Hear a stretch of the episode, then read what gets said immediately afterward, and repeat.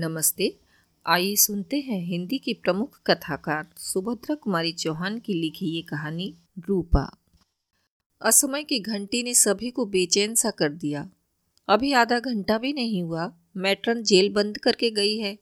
फिर तुरंत ही वह घंटी कैसी? जेल जीवन से घबराई हुई बहनों ने सोचा, शायद उनकी ही रिहाई का फरमान आया हो। जिनके मुलाकाती बहुत दिनों से ना आए थे उन्होंने अंदाज़ा लगाया, शायद उनसे कोई मिलने आया है। जिन्हें किसी तरह के सामान की प्रतीक्षा थी, उन्होंने समझा, उनका सामान ही आया होगा। मेरी तीन साल की बेटी ममता दौड़ती हुई आई और मेरे गले में लिपट कर बोली, अम्मा, उठो, चलो, घंटी बजी है, फाटक खुलेगा।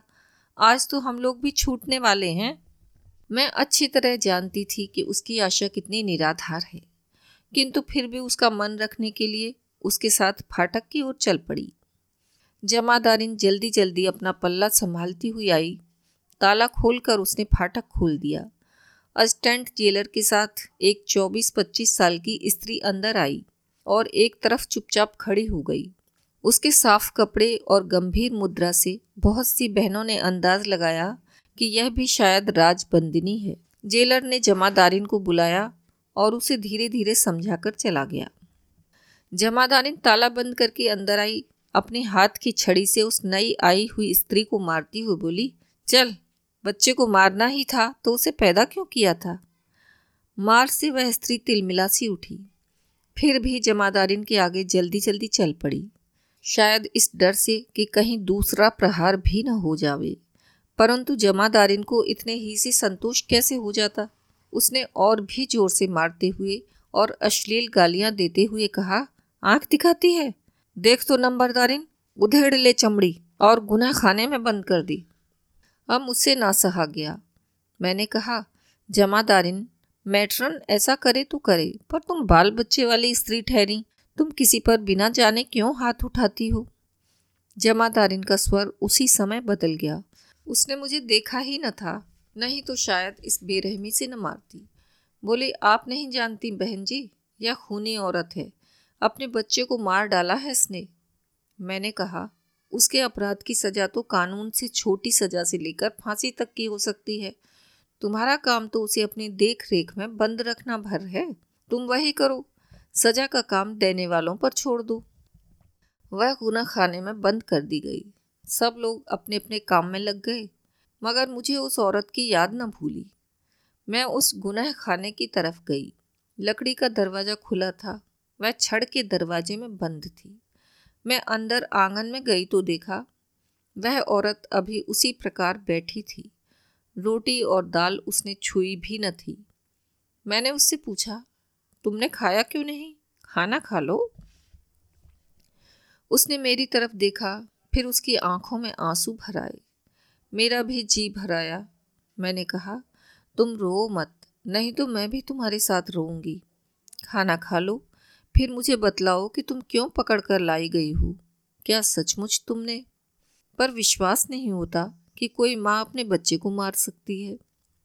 अब वह फूट पड़ी रोते रोते बोली, कोई माँ मारे चाहे न मारे, पर मैंने तो अपने बच्ची को मार डाला है बहन जी, यह बात सच है। कैसे? मैंने आश्चर्य से पूछा। कैसे मारा, क्या बताऊँ? और वह फूट फूट कर रोने लगी। मैं उसके पास बड़ी देर तक खड़ी रही। बहुत बार उससे खाने को कहा, पर उसने न तो खाया और न यही बतलाया कि उसने बच्चे को क्यों और कैसे मारा। मैंने सोचा, इसके पास से चली जाऊँ तो शायद यह खाना खा ले और कुछ आराम भी कर ले। मैं अपने ओठे पर आकर लेट गई और वहाँ कुछ देर तक पड़ी रही। एकाएक फाटक की घंटी बजी और फाटक खुला। मैंने देखा कि दो स्त्रियाँ रूपा को कहीं लिए जा रही हैं। पास ही खड़ी हुई कैदिन से पूछा, रूपा को कहाँ लिए जा रहे हैं ये लोग? वह धीरे से बोली, खूनी औरत है ना, इसलिए फांसी वार्ड में ले जा रहे हैं। रूपा चली गई, पर मुझे उसका रोना, उसकी विषाद भरी आँखें, उसका चेहरा भूलता न था। मन कहता था कि वह हत्यारिन नहीं है, पर मेरी आँखों के सामने वह फांसी वार्ड में गई, हत्या के जुर्म में पकड़ कर आई फिर अविश्वास के लिए कहाँ जगह थी? धीरे धीरे मैं रूपा को भूल चली थी। एक दिन अखबार के एक समाचार ने उस याद को फिर ताज़ा कर दिया। समाचार था, गाँव में रूपा नाम की स्त्री अपनी छह साल की बच्ची को लेकर कुएँ में कूद पड़ी। खबर होते ही गाँव वाले आ गए और माँ बेटी को कुएँ से निकाला। बच्ची तो मर चुकी थी, लेकिन रूपा को कोई हानि न पहुँची थी और वह बच्ची की हत्या करने के अपराध में पकड़कर जबलपुर सेंट्रल जेल में लाई गई। बच्ची को लेकर वह कुएँ में क्यों कूदी, इसका कारण अज्ञात है। मैंने अखबार पढ़ा और जान गई कि वही हत्यारिन रूपा है। मेरे रहते ही दो महीने बाद एक रोज़ आजन्म कारावास का दंड लेकर रूपा फिर जेल में आ गई। दयालु मजिस्ट्रेट ने उसे फांसी न देकर आजन्म कारावास की सजा दी थी। रूपा सब स्त्रियों के साथ जेल में काम करती मगर चेहरे पर विषाद की छाया बनी ही रहती। एक बार मैं बीमार पड़ी और वह मेरे पास सेवा शुश्रूषा के लिए भेजी गई। मैं करीब करीब दो महीने बीमार रही। अस्पताल में मैं अकेली अपनी बच्ची के साथ रहती थी। रूपा दिन रात मेरे पास रहती। मेरी बच्ची को वह बहुत ज़्यादा प्यार करने लगी थी। बच्ची भी उसे घड़ी भर न छोड़ती थी। आश्चर्य तो यह था कि मेरी बच्ची साफ़ साफ़ बोल न पाती थी। फिर भी रूपा उसकी सब बातें समझ लेती थी। एक दिन किसी ने बच्ची ममता को साफ़ न बोलने के लिए चिढ़ा दिया था और बेचारी बहुत उदास होकर सो गई थी। इसी चिंता में मुझे नींद नहीं आ रही थी। जेल में एक बच्चा और था। उसे जेल की निवासिनी बहनें बहुत प्यार से रखती, उसके साथ खेलती, बातें करती, पर ममता साफ़ न बोल पाती थी, इसलिए कोई भी उससे न बोलता, उसे प्यार न करता। यहाँ तक कि खेलने के लिए सुंदर सुंदर खिलौने, फल, मिठाई उस बच्चे को दिए जाते और ममता खड़ी खड़ी टुकुर टुकुर देखा करती और फिर रोती हुई दौड़कर मेरे पास आती और कहती, अम्मा, भाभी ने बाबा को तस्वीर की किताब दी है, मिठाई दी है। अम्मा, मुझे भी तस्वीर की किताब मंगा दो। जेल में वे चीज़ें मैं कैसे उसी समय मंगा कर दे सकती थी? कम से कम मेरे साथ तो जेल में यही होता था।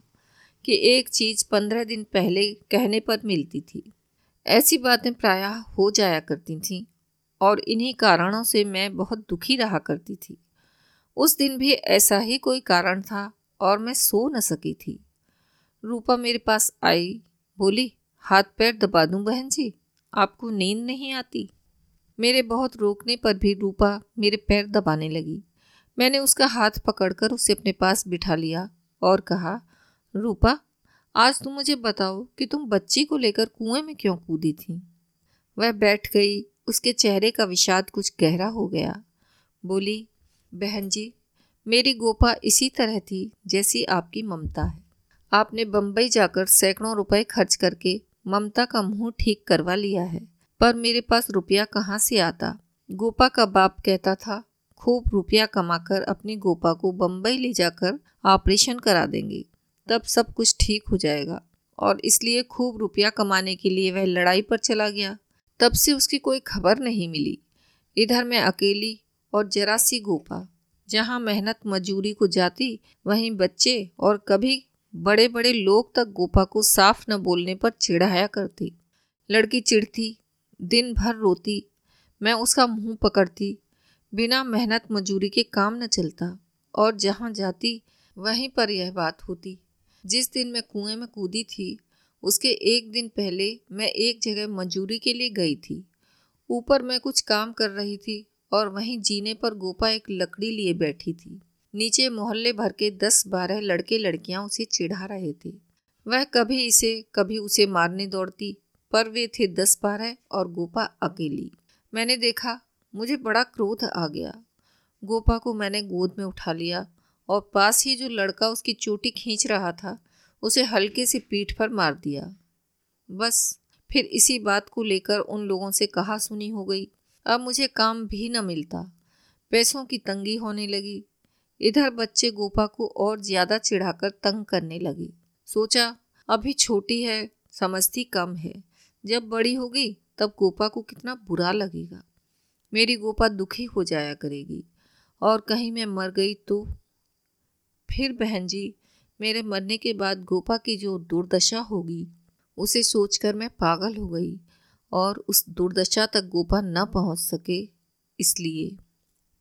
आगे वह कुछ कह न सकी। पास ही पड़ी हुई ममता को मैंने और पास खींचकर छाती से लगा लिया। मेरी छाया मुझसे बातें कर रही थी। अभी आप सुन रहे थे सुभद्रा कुमारी चौहान की लिखी कहानी, रूपा। आशा है, आपको यह कहानी पसंद आई होगी। आप स्पॉटिफाई गूगल पॉडकास्ट या जिस किसी भी प्लेटफार्म पर हमें सुन रहे हैं, कृपया वहाँ फॉलो करें और इसे अपने साथियों के साथ शेयर करें। धन्यवाद।